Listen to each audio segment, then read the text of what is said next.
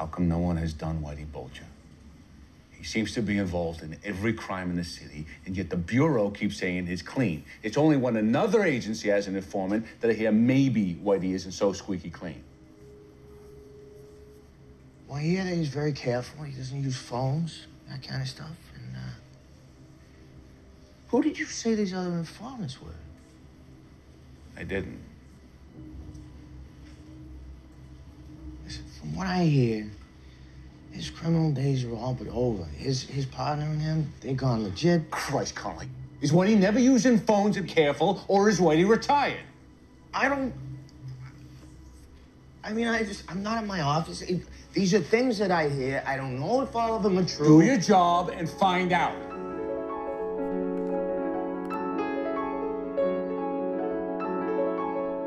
Hi, this is Brendan Davis from Bedrock Games and the Bedrock blog, and I'm here with Adam Balderstone and Joel Clark for another episode of our gangster movie uh, show that we've been doing. We, we don't have a name for it yet, but we will soon. We, it's been difficult to come up with one. And today we're doing Black Mass. Black Mass is a 2015 film starring Johnny Depp. Uh, it's about how the FBI agent John Connolly forms an alliance with the ruthless crime boss Whitey Bulger against the Italian mafia in Boston. Uh, it's a lot more to the movie than that, but that's the sort of the quick synopsis of it. Um, again, this came out in 2015.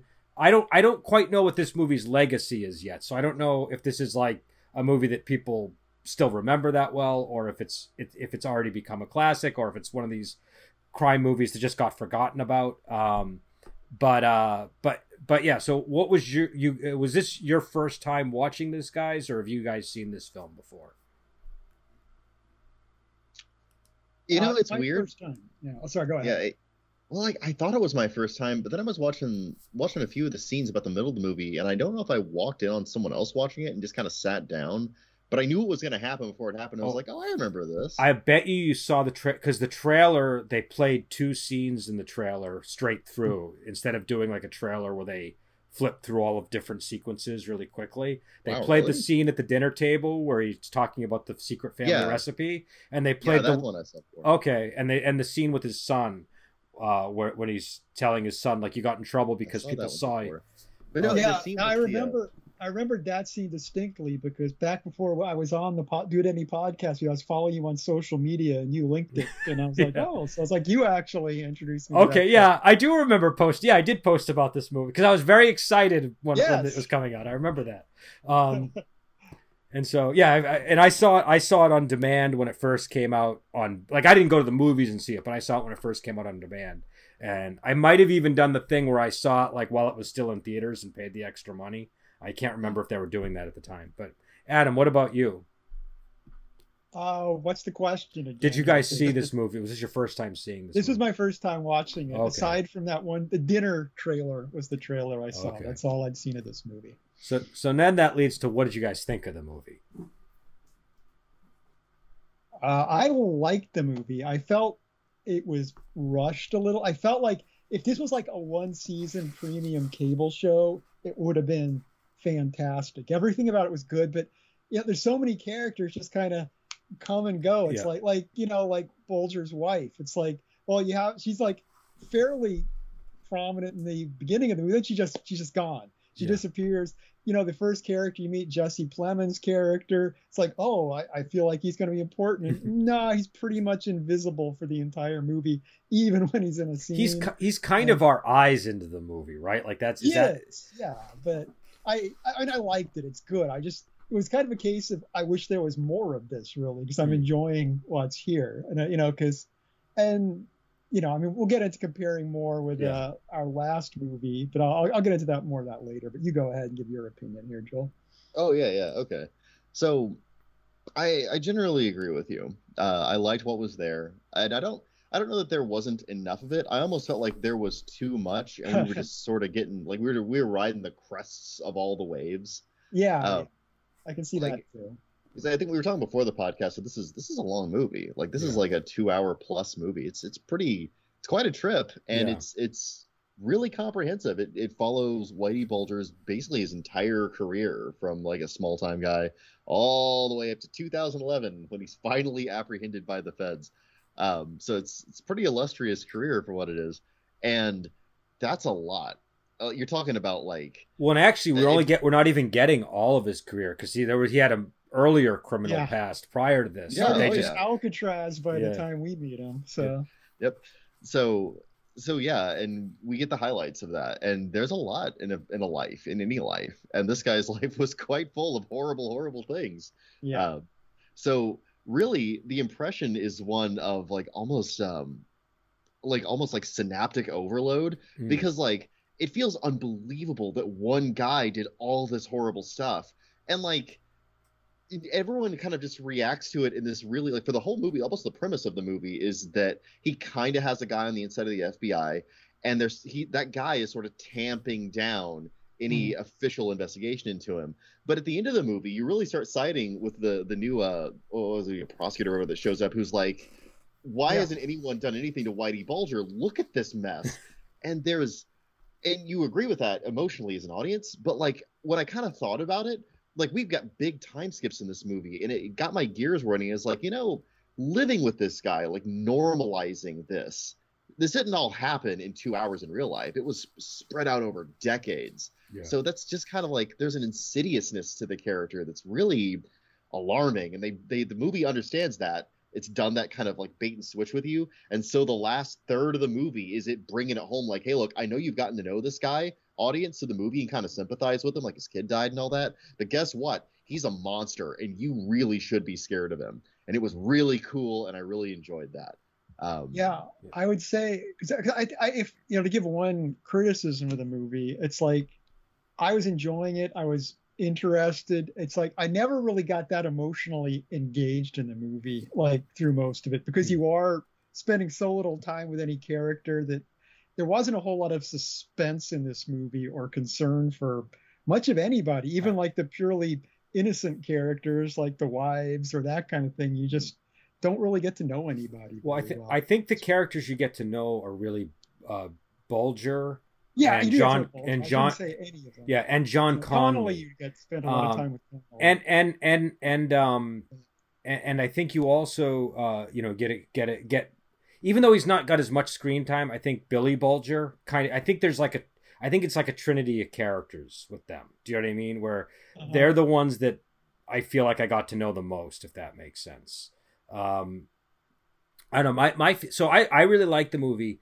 Uh yeah, I, I I sort of this time around I did notice some of the things you guys were talking about where it like I, like comparing it to say Goodfellas, which also takes over it, it takes place over a long period of time, yeah, but somehow it gets you to sink into these moments where you really get to know different characters and get to spend time that's with a them. really Yeah. emotionally investing Yeah. movie. The way that this Yeah. wasn't. Yeah. It's still good, but it, The- yeah, This Well, definitely doesn't do that. This is more. There are moments like I get. I get to see John Connolly for moments, and I get to piece together everything that's going on. But it isn't that slower pace. It's it's very frenetic. Um, I don't know if that's a product of it being a newer movie. I know that there were a lot of movies around this time that, like even Doctor Who, if I recall, around this time was kind of doing this thing where it was like we're gonna cram a bunch of stuff into the out. You know what I mean? Like it was, and Yeah. so I feel like maybe that was part of it. I also think it might have been that they were trying to build the movie around all these set pieces, and that they were, Mm. and that the emotional reward of the movie is the set pieces, like you know where where some kind of really hyper realistic violence is going on and there's a cool movie soundtrack in the background. And on that level that's where it resonates with me. Um, but i do agree with you. There is kind of this um, i mean there are spaces where you get to see the character. Like i said like bulger gets Yeah. a lot of a lot of time. But um but but it, it is kind of it, it it it is missing something there. There is sort of a Yeah. more of a um but again i think the trade-off is they got the set pieces and maybe that's sure. you and know I mean, and saying it's not as not as emotionally involving as Goodfellas isn't the harshest criticism. Yeah, no, no, you can that's- give a movie either. Yeah. like- but but I would say this is this is more like Scarface. I think. Do you know what I mean? It's Yeah. more like Scarface, where it's structured around. Okay, now is the scene where he falls into the fountain, and it's glorious. You know, Yeah. that's that. and you That's got you kind of got the, the tell don't show thing too. They're like, well, after his his you know after his son died and stuff, he was never the same. And I'm like, I you're telling me that, but I'm Yeah. I'm not I, he seems kind of the same through the whole thing Well, in a lot of ways. I, I feel like I was paying attention to that this time because I kind of felt the Okay. same way, and I feel like what you see is he becomes more of a monster both visually and in terms of be, his behavior after Uh-huh. the son dies. Like he's still a bad guy. He's still he's not a nice guy at the beginning of the movie, but just the stuff he's doing is really ratcheted up after that happens. Do you know what I mean? That's if I recall, that's the scene where he kills the girlfriend of uh of Stephen Flemmi, right? Is is after his son dies. If I have my Yeah. timeline right. Yeah, and that- that's considered- execution. Well, and that's considered that's the crime everybody always talks about when they try to say how terrible terrible of a of a person he was, right? So, yeah. um so I think I think there's that but but it kind of does lead into one of the reasons why I really like this movie is it's it's like the po- it's the polar opposite of a lot of this style of of, of crime movie where they're, they're they Johnny Depp they're kind of they're not going the Donnie Brasco route of having him like in a very straightforward way play a real person. They're having I mean he's they're having him play like the monstrous Whitey Bulger. It's it's it, Yeah. like like uh, the best way I can put it is the actors are not doing impersonations of the people that they're playing. They're do they're embodying them in a very heightened way. So yeah, well, you don't you don't you don't hire Johnny Depp because you want a grounded, subtle performance. though, uh, though though he can give them. I've seen him in oh, movies he, he's can. great. That but- wasn't that wasn't yeah. an insult. I'm just saying, but he he likes to go big. He or Yeah. I know, this- very dramatic. This is like Whitey Bulger is Satan, right? Like this is him as like the devil. Yeah, And and Exactly. it's and, and for for Johnny Depp it's a fairly restrained performance, I would say. It's not Mhm. it's not like Tonto or what this was is the his, this is his version of subtle. Yeah. So, Yeah, this is it's it's like he's playing somebody that you could see walking down the street, but there's definitely something radiating off this guy that is superhuman, right? exactly.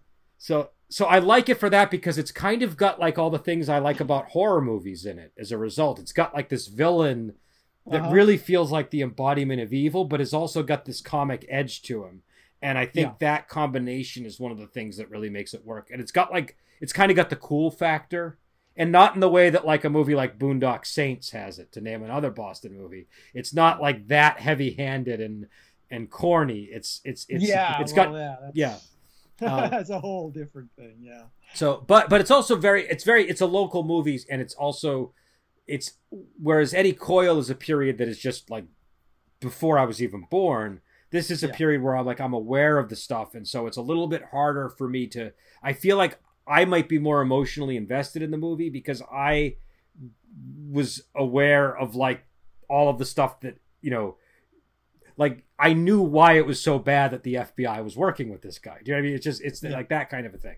So I I, I I think I think it might resonate different with the person who just is local and knows more about like all of the headlines than if if if if if, it, if you're just seeing this for the first time strung together in in a series of clips and it's like well I guess that's important for a reason but I don't necessarily know why.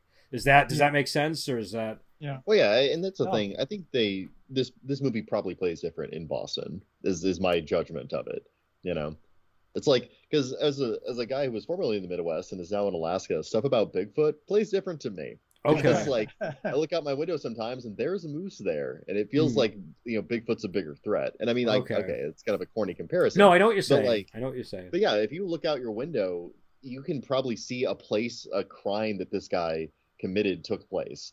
Yeah, well, it's like, Like- watching The Sopranos is different when you live in New Jersey, like I do. It's uh, Yeah. it's- it changes things. But but what I'm saying too is like there's like there's there's assumed knowledge that the movie the movie almost kind of like I think that you guys are right in your critique, which is I think the movie assumes the audience knows a lot of the details and it Mhm. and it builds the emotional investment off of the people having that knowledge already. And if you don't have that, do you know what I'm saying? Like well, I mean, I I agree, but I think Whitey Bulger is infamous enough that this pretty common knowledge, isn't it? no, he is, but what I'm talking about is like how uh, like you you were saying how Knowing like the specifics, yeah, Yeah, like the there's- there's- specific You get, thing. different when something is local news as opposed to like I Yeah, I that's a good point. knew who Whitey Bulger was sort of, but I remember you know you I mentioned you sending that putting that trailer online and me seeing the trailer of this movie. It's like I I was like I I knew Whitey Bulger was a gangster and that's about all I knew at Hmm. that point in my life. So Well, because Yeah. Because the thing is, this story actually happened in two beats in Boston. The whole thing with Angiulo getting arrested, Uh-huh. that was the first part of the story. And when that happened, John Connolly was hailed as a hero. And there was actually Yeah. a book called The Underboss, written by remember the two reporters that eventually Yeah. come to him and say we want we, you know, and they're the ones that, they're the ones that like basically reveal to the world what what Connolly is doing with Whitey Bulger. They were the Yeah. ones who wrote the Underboss book that helped elevate him to a hero. So one of my gripes with this movie is how it makes those two reporters look so good when Yeah. they wrote Black Mass almost as a, an apology for it's funny. It's funny you say that because I, you know, because I, I don't know. There was just something about that scene that felt like it was glorifying them in a way. that- yes. I don't. It may, I don't know why. Like I, I couldn't put my finger on it, but like something about this scene feels a little phony to me, and I couldn't couldn't quite pick it up. Yeah, it, it was definitely phony, and I think it's because again, and I I read both books, and I've always been annoyed that that they like they're perfectly happy to blame. I mean, John Connolly deserves blame for sure, but they're perfectly happy to write about his role, and and I don't feel like there's enough. Well, hey, we were kind of. You know what I mean? Huh. We we were kind of the ones that were, you know, talking about how great this was. That this, you know, and and if you th- if you made want a lot of money off of uh, Whitey Bulger's uh, bust. well, well, and the other thing is, if you wind it, I mean, it's it's just speculation, but I feel like the city would have actually been safer if they had left it in the mafia's hands than in the hands of the Irish mobsters because they were so ruthless. Do you know what I mean? Well, So- yeah, any any turnover too is just going to make things dangerous anyway. It's uh, having one gang swap for another is always going to create a lot of ugliness. Well, and and when you add to the fact that that his brother is a state senator who's incredibly powerful, you know, so Yeah. it's just you know, so I, I don't quite remember how we got to this point in the conversation, but I I- but I feel like all that but all that local knowledge I think builds up an emotional weight to the to the the in between spaces between those set pieces. Do you know what I mean? And help string them together, and I feel like it probably I'm just guessing, but I feel like it probably made for a very different viewing experience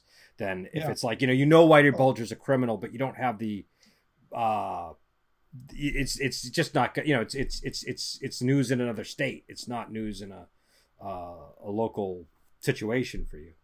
Yeah, and you can I think you can rely more on like a very characterful caricature of Whitey Bulger if you can rely on the audience knowing and the other elements of him from headlines locally.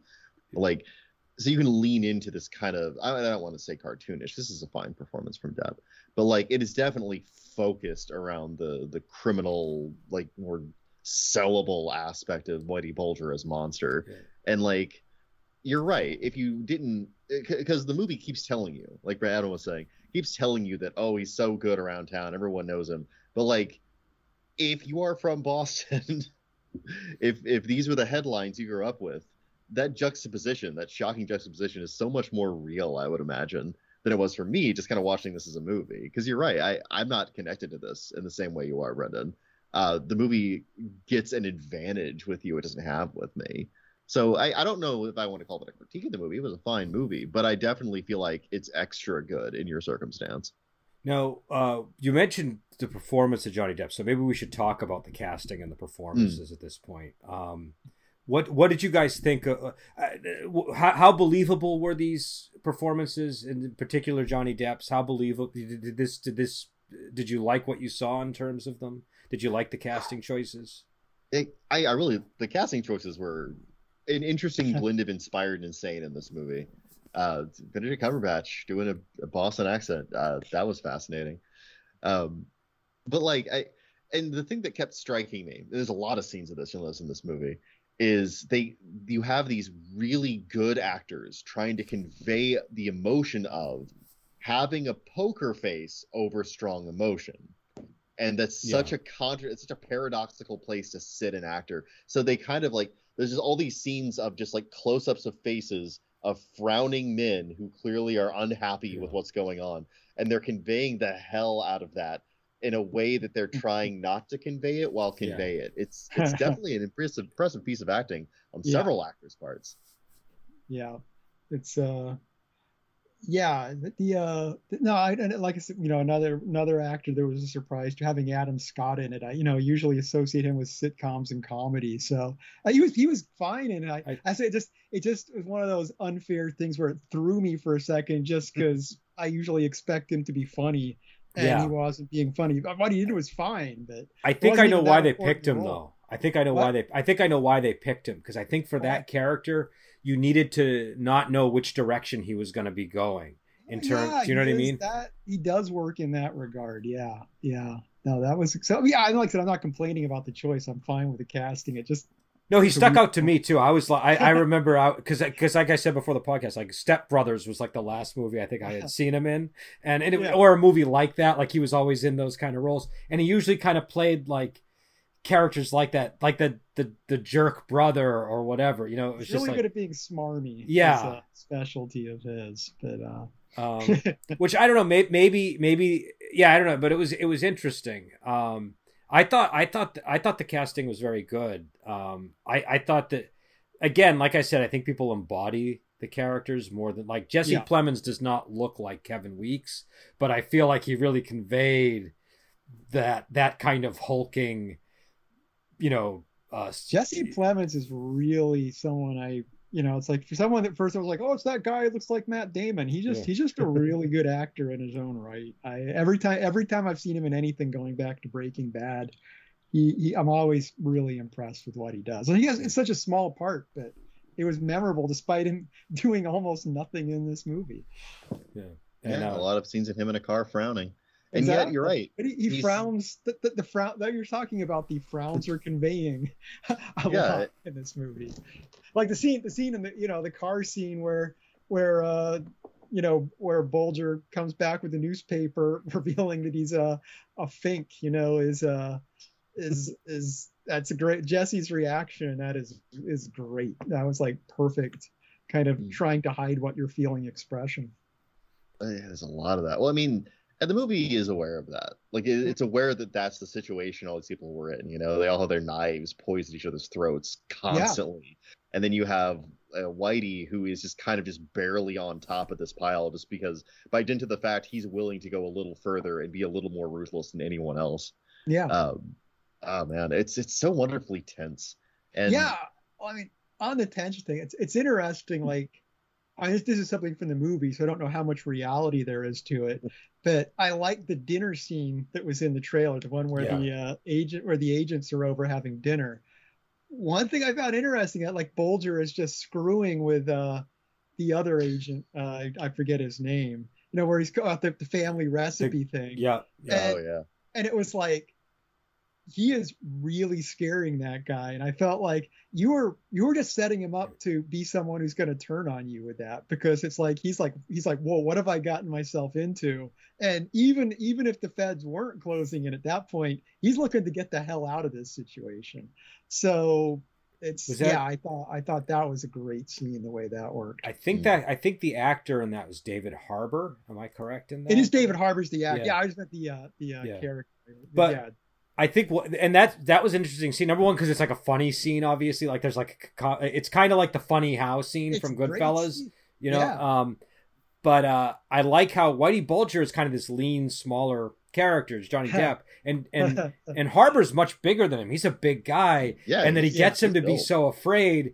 It it makes it it, it it's kind of like when you it just lends weight and credence to him being a a, a terrifying character. Um, yeah Yeah, and it's another scene that the acting, like I, I- can't praise it enough because it's all quiet facial expressions and staring at each other, and like you can see these this little emotional chess game between everyone. It's it's know. ah, it's glorious. And I also thought that dialogue and Johnny Depp's performance in that scene it was like when I first the reason I shared that trailer because I think that was the Uh-huh. trailer that I shared is Yeah. I found that so convincing on like an accent level and on just like sounding like a person from Boston. I don't know if that's what Whitey Bulger sounded like or not, but it sounded like that's how it should sound and those words all seem like the right word choices to me for Uh-huh. what he's trying to do in the scene. So I thought that that was I don't know, it's just a very authentic sounding performance to me, an authentic sounding dialogue.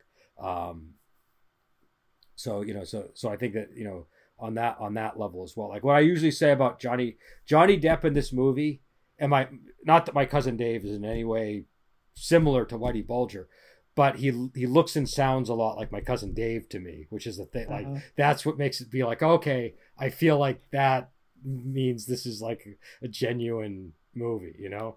Yeah. Um, but uh, but yeah. So I don't know what uh, uh what Joel, what you had said something about Benedict Cumberbatch's Boston accent. I was just curious what what you Okay, so I've seen Cumberbatch in a lot of stuff. For for a while, he was cropping up and everything. He was in a Star Trek movie. You know, he was Yeah. uh, he was both Sherlock Holmes and um, Doctor Strange.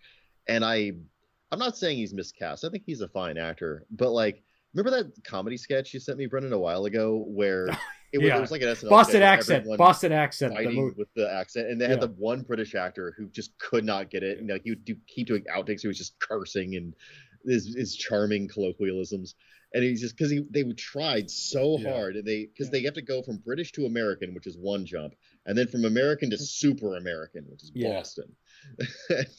Like every time they try to plumb down into it, it's just like it's reaching deeper and deeper down, and um, it's hard to keep up. Uh, and I, I'm certain that as an actor, especially one of Cumberbatch's magnitude, it had to be really frustrating to balance the emotional resonance of that with this extremely regional specific and Mm. incredibly recognizable accent. Um, Yeah. You could see the plate spinning in every scene where that's clearly taking a lot of his focus and energy just to remind himself he has it because it seems like at the end of certain sentences he's like oh yeah i'm bostonian ah Yeah, well, I think I noticed. I I was paying attention to the accents, and I noticed he was number one. I have heard that Northeast accents are actually the hardest ones for in, people from Britain to imitate for some reason among It's like American how accents. Americans can't do Australian accents. I can only think of one actor who's ever convincingly played an Australian, but uh, well, It might- some, yeah, some- fake australian accent does that count what? i can do a fake simpsons-esque australian I think that's what Adam is talking That's about. that's what I'm yeah. talking about. Uh, The whole, I see you play Americans Knife and Spoony developed this before. Fake version. It's like how it's like the fake American Irish accent that doesn't sound at all Irish, but every American does it when they Yeah. do an Irish accent. Yeah, I think I think Cumberbatch. I think I think uh, number one, I thought his acting is the thing that really kind of the, the accent didn't matter much to me because he did a good job with the acting. yeah when you But- compare it to the acting itself it's it's really a minor issue But but now that i'm watching him with an actual bostonian like these are movies about boston starring people from boston well, uh, it's starting to stand out to me way more and I think because a lot of the other actors did nail the accent, it kind of it jumped out that oh he's dropping the R in the wrong word. Do you know what I mean? Like Uh-huh. things like that, like that stuff I was mentioning last time. And Uh-huh. also, I think he came off as doing like a Kennedy style accent. And again, maybe maybe Billy Bulger like faked a Kennedy style accent. Well, I don't know. I was gonna say that that that, that was actually one thing I was wondering is the fact that he is trying to be the more upwardly mobile person. It's like, well, people do shift their accents sometimes. They do, but- and I don't. I don't. I, I can't say that I've seen Billy Bulger talk a lot, so I don't really have a good. No, But but I thought it was odd that like well they're both from the same place and one brother sounds like Kennedy and one brother sounds like a, and again it's not that the Kennedy accent like I don't think of that as like a I don't think that's like an uh that's not like a super high level accent I think I just think that's like a I, I think the kennedys kind of legitimized it a little bit yeah, Yeah. It, it became a high level accent uh, accent because of an because accidental it's- because of the president. But, But- uh, but like I don't hear anybody that talks that way anymore at all. Like that's not like I've don't I've, I have not heard that accent in ages unless I go like further north or something you know? Um yeah, unless I, I don't- travel to people that actually have that accent I rarely hear it. But uh but yeah so i don't know but but yeah i thought that i agree with you his was the one that kind of stood out. I thought johnny depp did a great job. I thought um what's his name? Uh john is it edgerton? Is that how you pronounce his name? The guy who played john connolly I don't know how to pronounce it, but he, he's really good. yeah i thought i thought he was great in the role and i thought i thought he did a good job with the accent kevin bacon you know was so so uh but like i give kevin bacon a lot of leeway with you know you know what I mean? like it- Well, it's kevin gonna say, bacon one thing one thing one thing you get with movies of course is the more high profile an actor is the less they have to do the accent so you know like i said joel edgerton or whatever he he has to do the accent right because he's not a huge name whereas uh kevin bacon I mean, one thing too with with movies when with casting as an actor, you usually don't do the accent during the audition because that's stupid. And you're thinking, you know, if you're going for a job, you're not going to like learn the accent to do an audition for a job you might not get. So a lot of times when people are cast, they don't know. They, you know, they you cast. Mm. Cumberbatch, and you're like, okay, then you work with a with a coach afterwards, and maybe you get it right, maybe you don't. But it's always a complication in movies because no one's going to try and do the accent before they have the job. Yeah, and that makes sense, honestly. Yeah. And and some accents are really difficult if you're if you like naturally speak one. Like like you said, I don't even know if I could actually peg an authentic Australian accent if I heard it. It's hard as an Australian because I've mastered my American accent. It's actually hard for me to go back to it. Yeah, to once you because there is there's some divide between the two on the no, way you use your mouth. Once once you lose an accent, it's really hard to get it back because an accent is like an unconscious thing. Yeah. And the moment you make it conscious, you're not doing it right. Yeah. Exactly. Know? Exactly.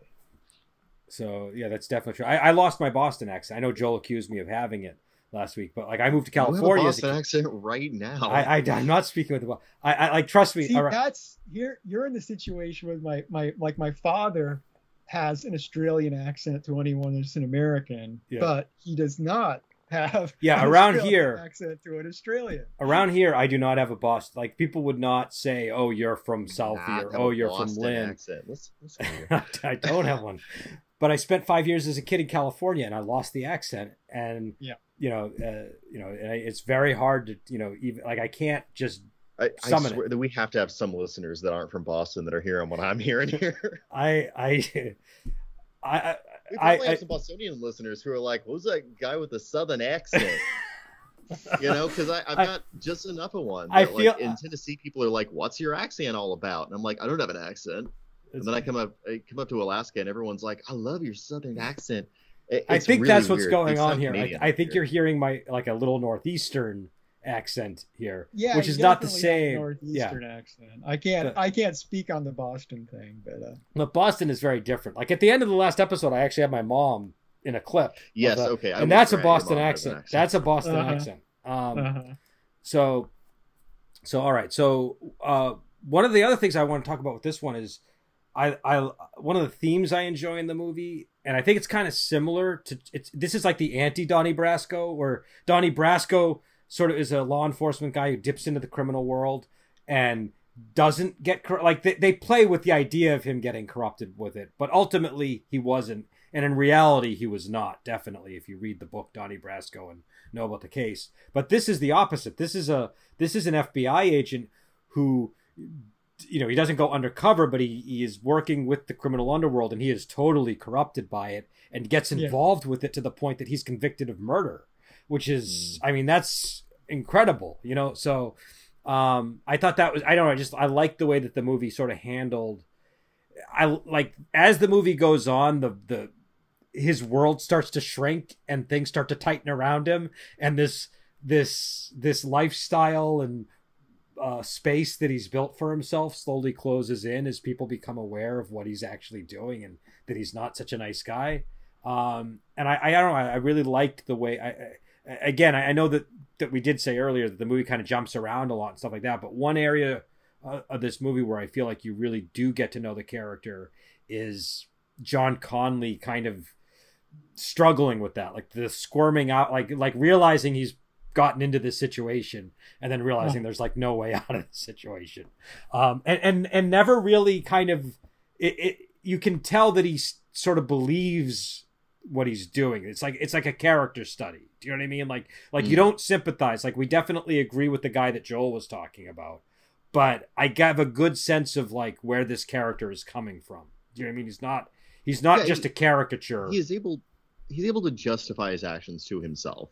Yeah. And it's only whenever he's confronted with the reality of what he's doing by his wife and like just situations he finds himself in that it really becomes begins to dawn on him that his justifications were lies. Well, he's not that good at it, to be honest. To that scene with the prosecutor yeah. or the prosecutor, he's just he's just every he's just throwing random stories that all contradict each other, yeah. and just like, geez, you really mm. Really didn't think this through ahead of time. But what's great is those are all the same stories that he's been saying. He's been saying stuff like that the whole movie, and they weren't landing that ridiculously. But then in that scene, you finally Yeah. get this clear-headed guy who's like, "Wait, those are ridiculous reasons that you're giving me," and and that's what I like about that scene because it's it's this moment of clarity that is. um it really highlights like just how deep this guy is is gone and how how out of touch with reality he is and how like he's delusional basically at that point about what he's doing. Um you know he's either delusional or he's just so he's so caught up in that world that he you know it's it's he uh you know he's he's willing to go there. But but it's Yeah, it's well, you know you know, it's interesting because basically it's like he was able to keep him safe when there was a big fish to catch that Yeah. wasn't Bulger. When Bulger became the big fish, it's like, what can he offer up that's as good as bringing in Yeah. Whitey Bulger? It's like there's, it's it's like he, he he can't he can't you know he could he could kind of get people on the other trail and he's like, look look we'll get the mafia it's gonna be great, but Yeah, he really Yeah, got hoisted no, by his own petard there. yeah exactly Because he he exactly. engineered his doom. You're right. Because the second Yeah. that he cleared out the the rivals of Bulger, like yeah, Bulger moves in. a, a new a new prosecutor comes in he's like oh oh there's my target Well, well, there's an interesting line of dialogue too when he's trying to convince Kevin Bacon, who's like the head of the office there, of uh, you know, the plan to work with Whitey Bulger, and and and and, and I, I think Kevin Bacon was the FBI director. I don't I don't know what his official title was in the in the job, but he he's basically saying, look, this guy's like an ex-con. He did like. He he they, he participated in these LSD experiments fifty times. He's not st- like there's, they're listing all the and uh and and and and John Connolly's reason for like one of his big reasons why this is going to work and why they can trust Bulger is because he grew up with Bulger, and that's a bond that isn't broken.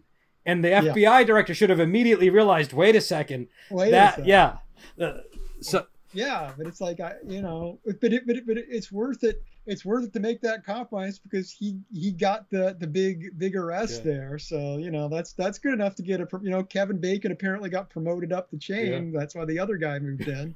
so you know it worked fine for him. so Yeah, Kevin Bacon really made out like a bandit in this movie. Yeah, Despite he got clearly the being terrible of all the wrongdoing without getting a single bit of dirt on him. So yeah, great. because obviously John Connolly in this movie is the guy who is the the most. It, it it makes total sense why he goes to jail at the end, right? But Mm. Yeah. it does feel like there are a lot of people who are not.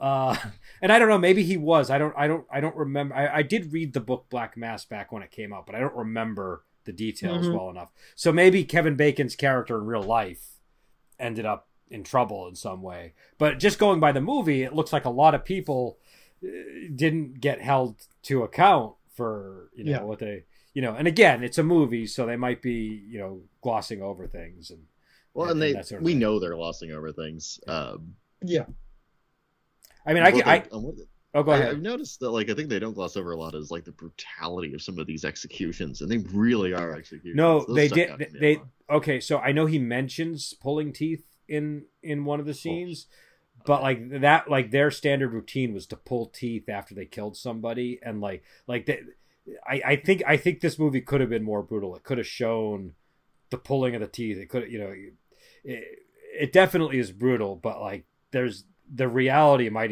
is probably worse just based on Oh, like documentaries I've seen and things like that.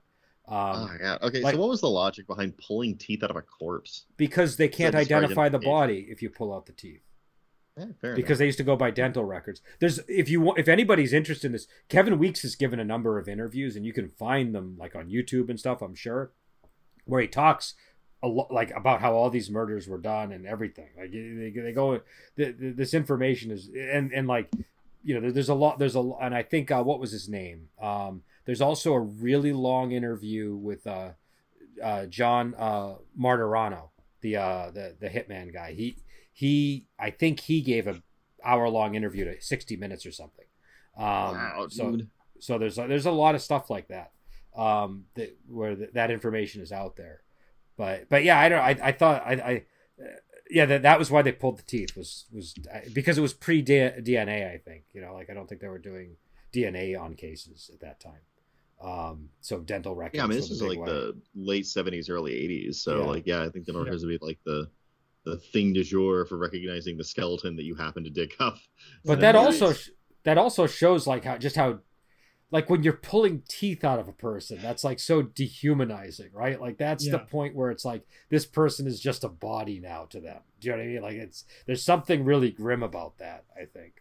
I- Um, it is, it, and you're right. It's not just murder, which is you know morally revolting enough. It's this complete like disregard for any element of the sanctity of life. Like they don't even get to be buried with any dignity. You're ripping their teeth out and Yeah. hucking them in an unmarked grave. I mean, corpse corpse desecration is a huge taboo, Yeah. just Yeah. for a reason. It's just, yeah, it just goes deep.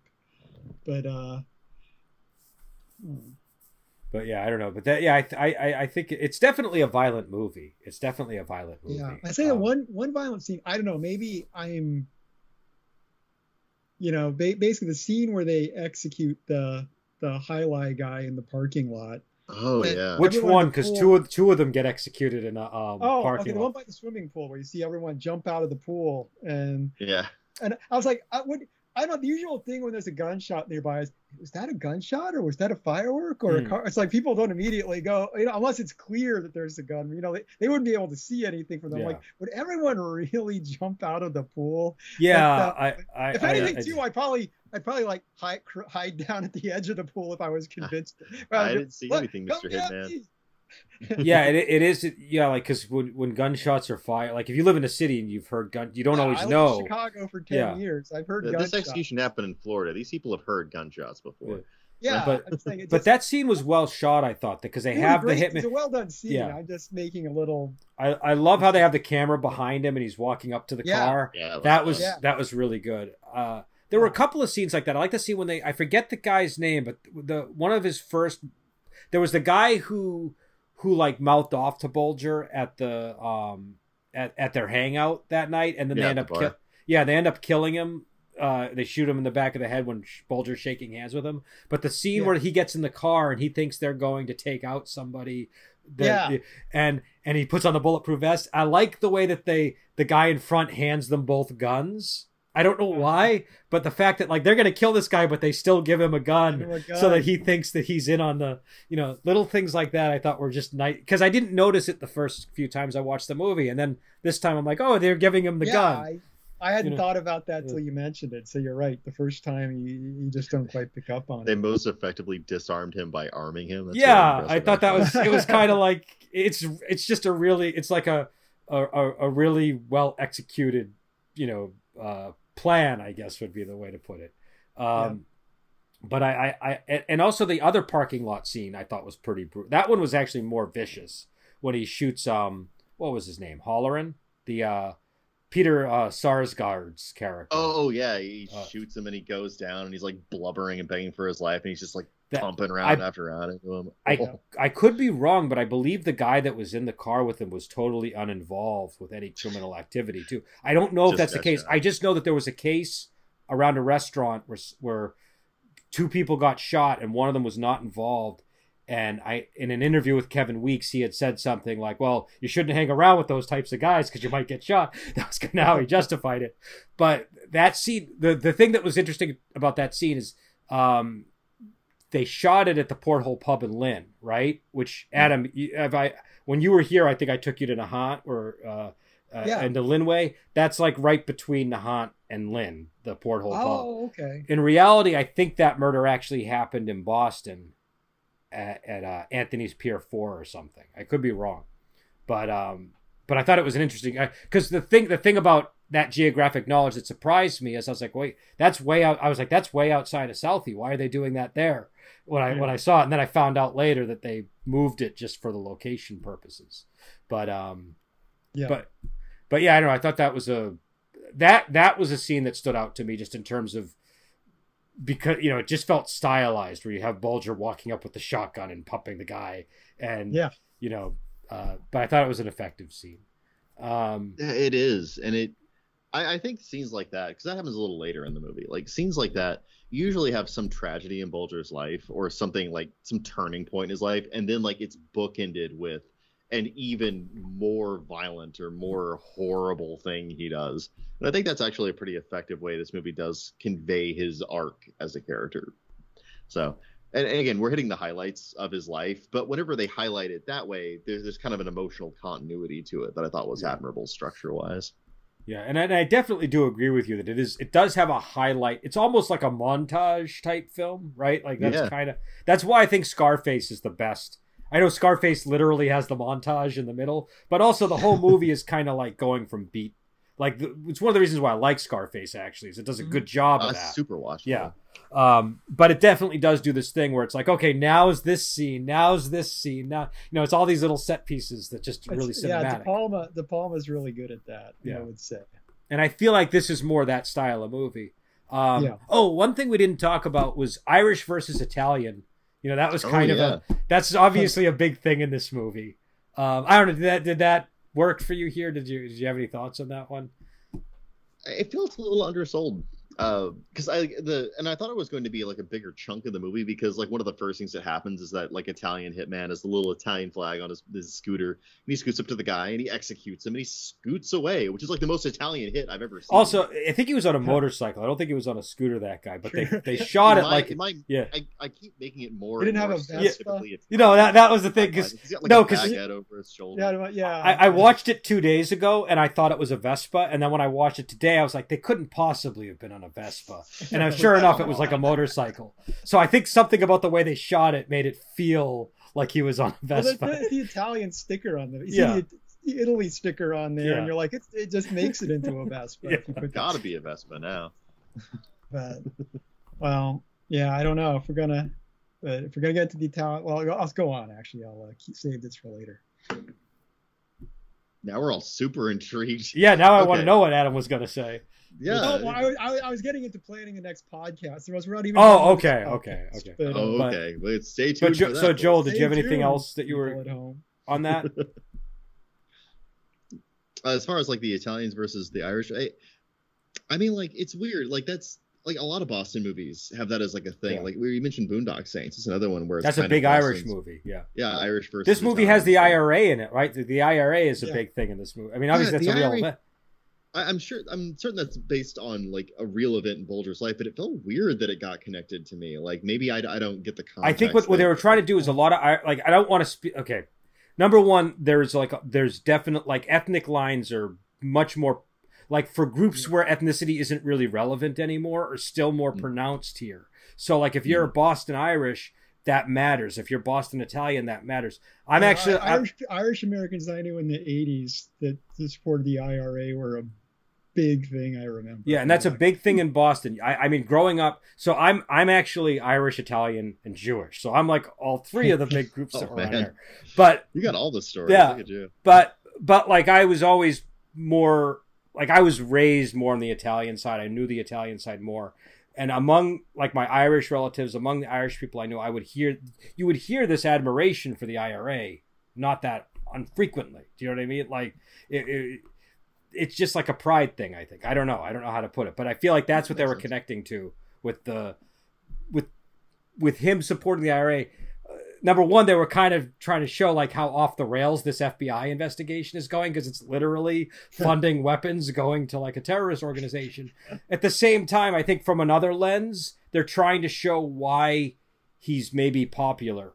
Do you know what I mean? Like why he's not like like and I guess I think this kind of gets into the code stuff that we're talking about because obviously one thing that this movie does is it it depicts it depicts Bulger obviously as a monster, but he's a monster that lives by a code, and they're always talking about this code. And and I feel like scenes like him donating to the IRA, even though you know it's obviously he's donating weapons to a group that's going to use them, um, he's doing it on principle. He's not doing it just for profit, right? So he's obviously got like some kind. There's some kind of belief system underlying yeah. what he's doing, and and I think that um, I think that the scene where they show him with uh, what was her name, Mrs. Mrs. Cody, was that the name of the old lady that they helped with the groceries? Yeah, that, and that's like right after they beat up that guy, right, and leave him Yeah. for dead. Like they they slow down, like, hey, remember her, and they help her with groceries, Mhm. and it's like this really sweet thing to do. And there's no, you're right, there's no profit motive. There's something sinister about it, and I think that the thing that this movie does in terms of like making showing his arc is whenever those things draw closer and closer together as he sees more personal failures and more criminal success, you it kind of culminates in that dinner scene where there's no line anymore between him being personal and him being this horrifically dangerous criminal. Like they're Yeah. too polluted now, and his code of honor has become utterly corrupted by what he's become. I have to say, with the IRA scene, the one thing to jump, I mean, it's a cliche to kind of complain about the thing where people walk into a room and then the, the perfect news story is on when they turn on the TV. But it was like, you know, them walking into the back room Yeah. and there being this like documentary or news story about the IRA being on his little TV in the back room. I'm like, it, it's the early 80s in America. Like the chances of that being on TV are so Yeah. infinitesimally slim. It just kind of made me laugh. Yeah, that But- is Oh, fun. Yeah, it's not the internet age where we just summon the the news Yeah. thing that we want to see. I mean, even Um, VCRs were rare then. Yeah. Yeah, that. I, but I do think that that was in there for that. I think. I think the big reason was to was to show, hey, like the FBI is is effectively Well, the scene itself fund. was yeah. fine. It was that, that aspect of the scene. I was Yeah. like, come on, guys, that's a little much. But uh, but but you do see that's something you see with his character over the movie is like because when he, remember he's talking with there's a there's a policeman named Flynn, who I assume is supposed to be Irish, and he pulls them over and he gives them a message from Angiulo. And I thought that, that you know in that scene I think he says you know it's a sad day when a native son right so he's obviously talk there there is like this pride thing going on and there is this sense of like I guess you could call it like Southie nationalism almost like this this sense Yeah, of pride. there's a this is a Southie nationalist movie. How Yeah. strange to think about. but like uh it's uh, you know but you know what i mean it's just it's uh, but but but that is like a theme you like joel you were tell asking me about the podcast about like the the, the code and the and all that stuff and, Mhm. and and how that comes up in these movies a lot i think a lot of that is cinematic number one i do i do think like people have attached this idea to boston of everybody adheres to like the, like you see like we should do the departed because i have a lot of opinions about that one too. But that plays a big a bit there's a there's a big scene in that movie where there's a guy who I think disappears because he was killed, and they go to his mother's house and they they're trying to they're, the police are trying to find out like if she knows anything, and the mother the mother says he probably did something he shouldn't have done right like like that's how far Yeah. this code of silence and that's I found that very unrealistic I think somebody's mother would Yeah. be beside herself with anger and grief and would be re- reacting like a normal person. I also Yeah. think what they don't capture is there is a split in Boston over this issue. There definitely is like a um there definitely is like a snitches get stitches mentality here. There definitely is um like a whole thing with loyalty and all that stuff that you that's real, but at the same time there's always been critics of that, especially when it involves people like Whitey Bulger. So like so like something that they didn't get into in this movie is uh there's a there's like a right wing talk show or I shouldn't say right wing, conservative. I don't know I don't listen to him, so I don't know where he falls on the spectrum. But uh, there's a guy named Howie Carr who was an antagonist of of Billy Bulger and Whitey Bulger, and uh, uh, had a radio show and wrote about them. And at some point, I think Whitey Bulger and Kevin Weeks were actually planning on killing him because of that Oh. but um but there's always been people that have objected to you know and Mayor Menino I, you guys probably know who Mayor Menino is he was very against the whole like they they used to sell snitches get stitches t-shirts in Boston and he tried to get get them uh eradicated uh so you know it, it, it's it's not as simple as uh as they make it out in the movies but it is like a real thing there definitely is like this uh, you know there is like this um uh thing with that code that Well, I mean, like everything that winds up in Hollywood, eventually they they take like the Cliff Notes version and they sort of make their own mythology for it. And that, that's Yeah. the thing, like it's based on a kernel of truth, but it's also like what what they're showing you is the product of a bunch of Yeah. writers saying, "What's this? what's the emotion that Whitey's feeling in this scene?" Yeah. You know, like that's what's going on there. And so they they develop this cohesive thing around it, but real codes of honor, real culture doesn't work that way. It's far too too organic and messy, and it's far too personal when people interact with it. It's not it's not something Well, you the can whole thing of box.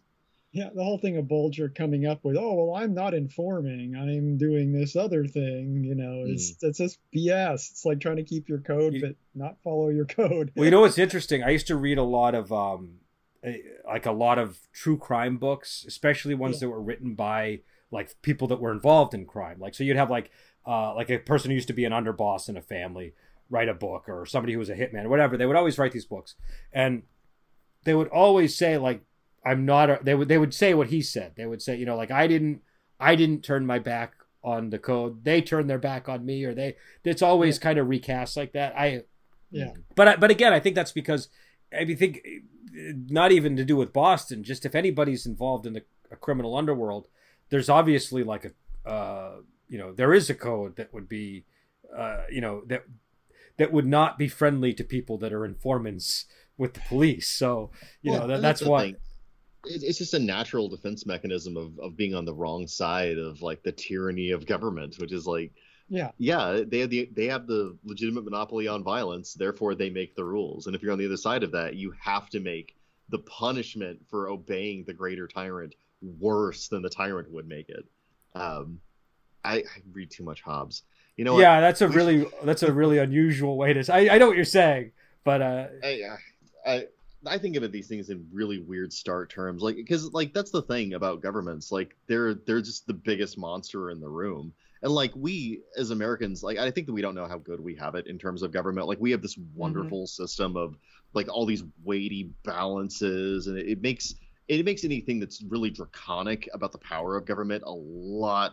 It impacts us so much less that we have like whole political parties that are devoted to not being taxed, which is kind of insane when you think about how reality works and how inevitable taxes are as they're compared to like death and taxes, right? Those are the two things. Mm, Um, yeah. But yeah, you, you, it kind of disguises the fact that we have this unbelievably monstrously powerful government, and yeah, they can kind of just do whatever they want, except for all of these balances that keep them in place. But yeah, like when you're talking about a criminal or any organization, like criminal organization, business, whatever, um, it's all just incentives to make people behave in ways they wouldn't normally behave. And so, like when you're in a situation like that, like game theory style, where you know there is a terrible punishment for doing what you're doing, if you're in charge of the organization as a manager, you've got to make sure that you're creating an atmosphere where it is worse to do the legitimate thing than it would it could possibly be to to get out of the lifestyle. And that's that's why these movies, like you don't have to they don't have to really dramatize how miserable the end of a criminal and an organized crime thing is. Like everyone winds up dead. Everyone's at the end of it is just miserable and burned out. Like like think about Whitey Bulger for all of his criminal success. He, he loses a son. He loses his marriage. He never gets to in any way help this IRA organization that he's trying to send weapons to. Everything he tries to do personally, he's a miserable failure at. He can't even like talk to his brother. Like no, nothing. And that's like the actual outcome of the wages of his life of sin and crime. which again, So- that's like a that is like a movie trope of criminals where you know, it you is, had- but it also really happened. Yeah, no, it- is a it- story. Though but but also let's look at it this way he was he was on the run and free for a long time before he was caught time. you know so like there is uh, one I, I well you you guys had mentioned how this movie doesn't maybe get into specifics enough and i think that's one area where things aren't illuminated well by the film where it doesn't get into the what these people were actually doing to like like they show the murders right like they show the murders they were committing to silence people who were going to speak against them in some way but they don't show what these guys are doing on a daily basis to earn money and why that was such a bad thing. And like, I think Well, if they that's had done yeah. that, it, it would have because like I, my understanding is one of the big things they would do is extort local businesses, and so people Hmm. would have a small business and they would show up and say, "Look, you got to pay us this amount of money now," and that you can, um, you know, that's the kind of thing that that uh that that, that allowing this to rampantly spread did to the community. Do you know what I mean? That's the, the Mhm. like like okay, like I don't know if you guys know this. You know Dana White of the UFC.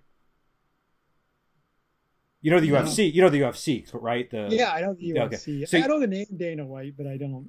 So he's the all know. bald guy who's kind of personable and is like the face of the UFC, basically. Oh, okay. Okay. And so, but the reason that he uh, he was originally in Boston and was a boxing instructor, and the reason he left was because uh, the Winter Hill Gang or some people from Whitey Bulger's group went to him and said, that they wanted him to pay like two thousand five hundred dollars a week for being able to teach boxing, and and and he didn't he didn't I guess he didn't mm, take it seriously at first, and then he got a call on a Saturday that said you owe us two thousand five hundred by Sunday, or something's going to happen to you. And he immediately went to Las Vegas and left Boston, and that's kind of how he went on the path of doing the UFC, I guess. But just to show, I mean, the the like, you know, just that that, that they had that kind of effect even on this random minor celebrity from the UFC. Do you know what I mean? That's the, uh, you know, so so I think if they had Yeah, shown and- more of that, it and I don't know how sexy that is in terms of like putting it as, as a scene in a movie. Yeah. You know, like choking choking a teenage girl to death because she might have been an informant yeah, and she's a loose end. That's sexy. You can put that in a movie and be like, look how horrible it is. yeah, But yeah. that kind of like you're talking about that day to day crime. That's horrible. Yeah, you know well- that well- crushes small businesses. That, Well, that Yeah. I think if you terrifies whole communities. the, the problem with with showing that is in order to to give it the weight that it needs you almost need to build up the characters that are being affected so you you you would have to the small business owners that are getting extorted we have to learn about them and we have to see them like build, Yeah, 'cause Amassing sell a Well, that was Yeah. yeah. I I watched uh Peaky Blinders a couple years ago, like a couple seasons of it, and one thing I didn't like about that was they were they, they were just kind of they, they you know they, they show a lot of the violence these people do, but there's also this feeling that they're the underdog, that they're fighting the man, and this kind of thing. And I'm like. Uh, but every racket they're running, it's like they're extorting small businesses. It's like, Yeah. and the, the show just kind of seemed to be like pushing that aside a lot of the time. And it's like, no, but because they're these Irish gypsies, they're the heroes. yeah They're- yeah and it was just like no there's they're, they're just they're just killing uh, killing and, and robbing other people at the bottom I- of the barrel they're not taking on the man I think I think the best gangster movies are even even gangster movies that celebrate and, and exalt in the violence of it and even glorify Uh-huh. it. The best ones are at least ambivalent about the morality of what's going on. I think the best example of it is Goodfellas. Goodfellas is a perfect example of you can tell in the back of Scorsese's head he's like there's something you know this is not like there's like hell is constantly creeping up on these characters right like there's like Yeah. literally like there are scenes that are vivid and look like they're in a hellscape right and so Yeah. i think that uh you kind of need that nagging i think this movie does do that but I, but Yeah, th- But, there's uh, sense of it being kind of a doomed journey. Yeah well a doom journey and a sense of like just how, they, you really get a sense of how bad the corruption aspect of it is of how the the fbi enabling a kingpin to to just spread is uh Yeah. is a bad thing um Yeah.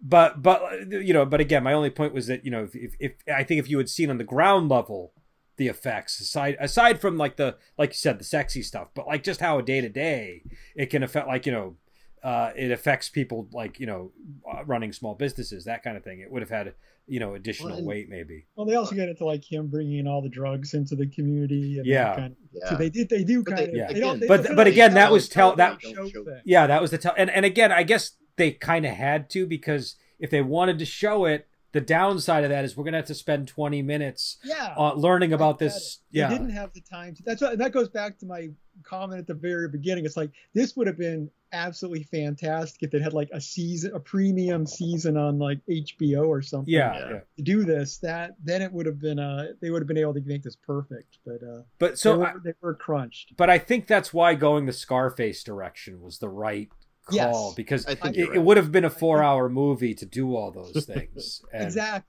I think I, I, you know, I have issues, but I understand why they made all the choices Yeah. they made with this movie. Well, So- and the choices they make they made them in a smart way because like Yeah. i mentioned earlier they escalate how horrible the crimes that we see are in each scene just just enough that you feel that toad in the boiling water vibe you know Yeah. That's if you're going to go the scarface direction that's how you have to do it to show just how far whitey falls so yeah, well well constructed for that uh, I, there's criticism I think to be laid at the movie's feet. I, I think you're right. I think the the the shows that actually show the day-to-day horror of living with like a kingpin or Mhm. living in a society being manipulated, coerced, and bled dry by one. Like those are the ones that really kind of haunt you. And this Yeah. uh this is a little bit too much like I could just walk away from it afterwards. It's like, ah, that was kind of a true crime thing. Time to go back to my normal life. My grandmother reads true crime novels, and that she does in Uh-huh. that same way. It's a it's an indulgence once in a while. It's Um, it Yeah, doesn't have like- that same lingering horror. you No, know? like The Wire, The Wire, where you have five seasons where you get to see all the horror of every institution and crime organization in Baltimore, where they can take their time and just let Mm. you wallow in how horrible everything is. Like, but- but see, that is- that's- that is much more crushing. But see, but the thing is, I think there's there's two kinds of crime movies, right? There's one, there's the wallowing Yes. crime movies. Like I guess Breaking Bad might pretend. I don't know if it would fall on that side of the fence or not. I think it would. Wallow's not the right word anyway. But- but you know what I'm saying. You, I understand Yeah, what you're saying.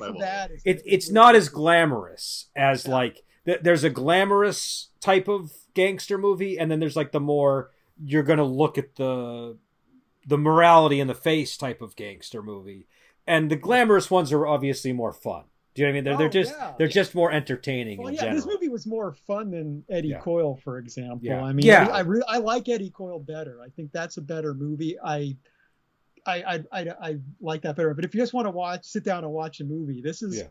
you know, assuming you've got a tolerance for violence, this is a pretty enjoyable movie. Eddie Eddie Eddie Coyle's was a movie that made me really think. It also Yes. it was very serious. I think movies like this, movies like Goodfellas, that type, the Scarface, those types of movies are they're much more cathartic in their Mhm. use of Yeah. violence. You know, Eddie Yeah, Coyle was much more depressing in its use of violence. This is a much more cathartic. Again, it almost celebrates it, but it doesn't quite go. You know, it it, it they they stop just short of celebrating it. Is how I would put it. Yeah. Yeah, uh, Eddie, Eddie Coyle the that. refuses to give you any catharsis whatsoever. Yes. It's like, nope, nope. Yeah. Uh, the way I would put it is is when violence happens in Eddie Coyle, you do not want it to happen. And when violence happens in Black Mass, you absolutely want it to happen. You want it like you know what I mean? It's, it's even when it's horrible, that's why you're there. You're there to see the Yeah. violence, right? So Yeah. Yeah, it, it kind of sells itself on the extremity. I, I will say though, of the two movies, I just got done watching Black Mass. Right, Friends of Eddie Coyle is still right now much more vibrant in my head. Yeah. Friends I of think Eddie, that one yeah. lingers better. I think it's a better movie. I think I mean I, I, I do think it's a better movie. I, I mean, I, there there are Well- movies like I would definitely say I think Goodfellas is better than Eddie Coyle, but I think Eddie Coyle is better than Black Mass. Yeah, That is, I- that I- is it's such one of those masterpieces. Yeah. Yeah. Um, but but Eddie Coyle was that was a real. I was really pleasantly surprised watching that one. That one, uh, you know, because I didn't know what I was going to get, and and I didn't know how bored I was going to be, and I was very glad that I was thoroughly enjoying myself. And, and and this one thing that I will say about Black Mass that I didn't like this time around was it did feel a little bit dated in that it felt very much like yeah this was a 2015 movie. Do you know what I mean? It had that Mm. you know some of that was the casting some of that was Uh-huh. the style of the cinematography and stuff like that but it did it did kind of like and that's not always bad but like uh I, I i i did say i did sort of think to myself i wonder how this would look if it was made two years earlier or two years later which is not a thought i had watching eddie coyle do you know what i mean There's a lot of forgettable cinematography in this movie, which was unfortunate because, like, the scenes you were pointing out, where like we're on like the the camera, like shoulder over camera, just Yeah. following people and things like that. Those were great. Those stuck Yeah. out beautifully. But then you compare them to uh, what was that? Was it Casino? That that one extended long shot where they just went into oh that was goodfellas where they went into the Goodfellas. That's yeah what it the was. coco Like, cabana scene yeah Yeah. I think that scene, that shot, established the precedent of that being an expectation in these kind of movies. And what we saw in those scenes, in those little over the shoulder scenes, were just this really tiny little echo to that. Almost like they were a little tip of the hat, you know. The They didn't reason- have quite the artistic brilliance. The reason that scene works in Goodfellas, though, is because it's totally in line with the movie's purpose, which is to show you like the inner workings of the mafia. And so you're getting mm-hmm. like a like that's like we're gonna take you into the hallways of uh, you know and see every yeah, like detail it's not of how flash for flash's sake. Yeah. It's flash applied with very strong Yeah. intent. and And, and it's not like it's early in the movie. It's it's like Yeah. right in the middle, isn't it? It's yeah perfect no the placement. move Goodfellas starts in the middle. It starts with the Billy Batts scene where Billy Batts is in the trunk of the car and he starts to to to jump around. That's that's where the movie starts. Um, but uh, but I I don't know I I, I yeah I I I, sus- I suspect I, I have to admit I kind of liked a lot of like the like I know I was complaining about uh, location shots before, but I kind of liked the location shots they were doing in this movie. I felt like it helped like me to build. Atmosphere. That is only you know a casual Boston visitor on a regular basis. I I enjoyed the locations in this movie. I, Well, they, they had a lot of shots that were like the opposite of a glamour shot. Like they have this one Uh-huh. shot where it's just like this this awkward upward upward angle at this tangle of electric wires, and it's clear that like that that one shot is like, yeah, Boston's a city they had before electricity, so this is just kind of what they stapled together. and it's such a characterfully Boston shot. I was like, ooh, I like that. I'm gonna mention that on the podcast. I didn't That was even as good as notice my that. I'm shot. checking it To off be my honest, list. That's because Um, you look up and see it every day. It's probably why, Yeah. but the uh, Yeah. I remember, I brought, brought, uh, Brendan, I remember our mutual friend uh, Rob describing like the streets of Boston. It's just, it's just, they're all just the old cow paths. That's the, the whole organization of the city. there was a cow path there. Let's let's put a put a road in. yeah, yeah, the streets here. Well, also there's like a in the areas around Boston, there's a lot of hills, so you get like the San Francisco type Yeah. st- thing going on too. But I, I think uh, what one thing that did stick out to me is, I, and I, again, we keep talking about the Boston accent trailer, but it, I did think about that a lot because they talked about name dropping locations, and I hmm. felt like they, like there was a scene where he's like the Libra in Revere, like you know, I was at the, like the, I was talking to somebody at the Libra in Revere, and blah blah blah, and I was and I remember thinking to myself like you know if you live if you live in a place you don't say the Libra in Revere, you just say the Libra, right? Yeah, like you just say the Libra. yeah, Even Kevin Smith movies get that right. Point that out. that's a so i think i thought i thought you know that was sort of i mean again i understand why they do it but it, it did kind of stand out like oh okay they're kind of like you know uh you know we're just going to drop names of places now um but, Isn't that right, audience? You've Yeah. heard of that place, haven't you? but uh uh but yeah so so i don't know any uh i think we've we've talked about as much of this movie as we can i don't know if there's anything we left out I um think I've said all I have, but Yeah, I, I that's pretty much everything. I, I think we wanted to mention, like, 'cause I, I noticed that th- this movie has it, it does a good job of conveying the attitudes of the characters by how it chooses to put people in the movie and where it chooses to put them.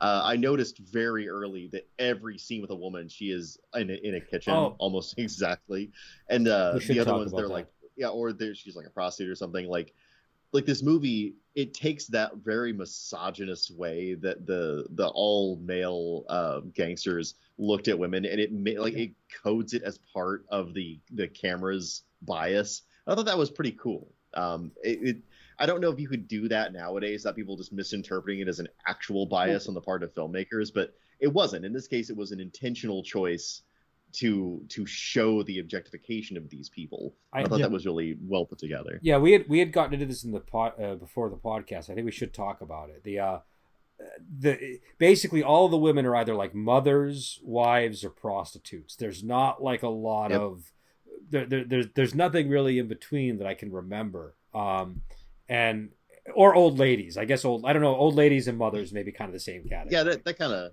And- and got the maid mother crone thing, and, and in Yeah. every one of those cases, it is about their function in terms of the lives and utility to these men. yeah. Um, And, th- and, and oh, go ahead. well, I mean, like, and it's clear if you watch the movie with the understanding that that's intentional, it doesn't come off as offensive. It comes Yeah. off as no. Well, yeah, and I mean, also you have. It's not. It's not like the women are completely m- meek to a degree. Like Connolly's wife, she locks him out of the house. She just Yeah. changes the locks. Like, yep, I'm done with you. Yeah. Bye. there, there's some subtlety there too because like not just that but she refuses to socialize with bulger Yes. right and so i mean that's that's a pretty ballsy thing to do that's like a you know you have the, the like notorious gangster in your living room and you're just gonna go to your bedroom and ignore him you know that Yeah. definitely does seem like something that could get it wouldn't be easy to do um yeah, also i thought it was interesting that like the, the bulger's mom was kind i don't know something a little bit mean about her uh in the way that she you know um so there were like these like you know they- weren't like all, it wasn't like all the old ladies were sweet and all of the wives were like meek like you but they did they they definitely were uh I mean, like the scene where when when Bulger goes up to check on check on his wife, right? Like that scene definitely is intended to kind of show, and I think a lot of the movie is intended to show like the effect. And again, because one of the things that people don't like about Bulger is the violence he did to women in particular, right? I think Yeah. that's one of the reasons why they're taking this angle with the movie. Um, I think that made it stronger. I think that made it, you know, uh, it made more of a case for, you know, that that aspect of of Bulger. Um, but but yeah, it was interesting. It was interesting. Also, I think the time that the movie is set also has something to do with that, because like we could have possibly said the same thing about Eddie Coyle as well, because that was made in the seventies. Do you know what I mean? Yeah. Yeah. But You in know? Eddie Coyle's case, it felt more like they were simply shooting what was naturally there rather than they had this kind of like Mm. post third wave feminist information perspective that they wanted to make certain they were deliberately and carefully inserting into the bias of the camera of the movie. Like, Okay, I see what you're saying. I see what you're saying. yeah, like- I mean, like, it's not like women weren't housewives at one point, almost primarily. Like, that's a real fact of history. You can't argue with that. Uh, and like with Eddie Coyle, it was just like, yeah, we just put the camera where you know we encountered people in our lives. Like men were in bars, women were in kitchens, was kind of the thing. And like, also bank tellers. I, yeah, I almost work exclusively with women in my bank job. So, and I work almost exclusively for women too because they I kick work in ass real at bank. estate, which is largely uh, women Yep. working in that too. So there you go. Some manly occupations we got here. Exactly. yeah. I think game designer is actually the manliest profession out of all three of I don't know about that. Um, uh, I, I'd, have have to give it to. Uh, I think banking is probably because at least that's like a uh, you know the bank. Well, that's like a very uh, a very um, uh, uh, it it's it, it it involves the practical you know money concerns of running a household. Do you know what I mean? Like so. Uh, but uh, and I guess real estate too. Real estate too. Game designer is the most frivolous actually of, of all the uh, I I'm occupations. frivolous. I got Yeah. masculinity. Napoleon once said, "Men are ruled by toys." So, so, but uh, but anyways, I think we'll uh, we'll end it here. Hopefully, we'll. I don't know. I want. I, I I don't know if we'll keep doing more movies in this style or not. Um, but if we do go in this direction, I would say Departed or Mystic River might be interesting choices because Departed is also like kind like it's based on Infernal Affairs, but it's also clearly modeling Jack Nicholson's character on Whitey Bulger and modeling Damon's character on John Connolly. So, Mhm. but it's fictional, so it's interesting to see a fictional take that doesn't isn't limited by what actually happened. Um, Yeah. But uh, but yeah, so so we'll head out and uh, until next time, we'll talk to you later.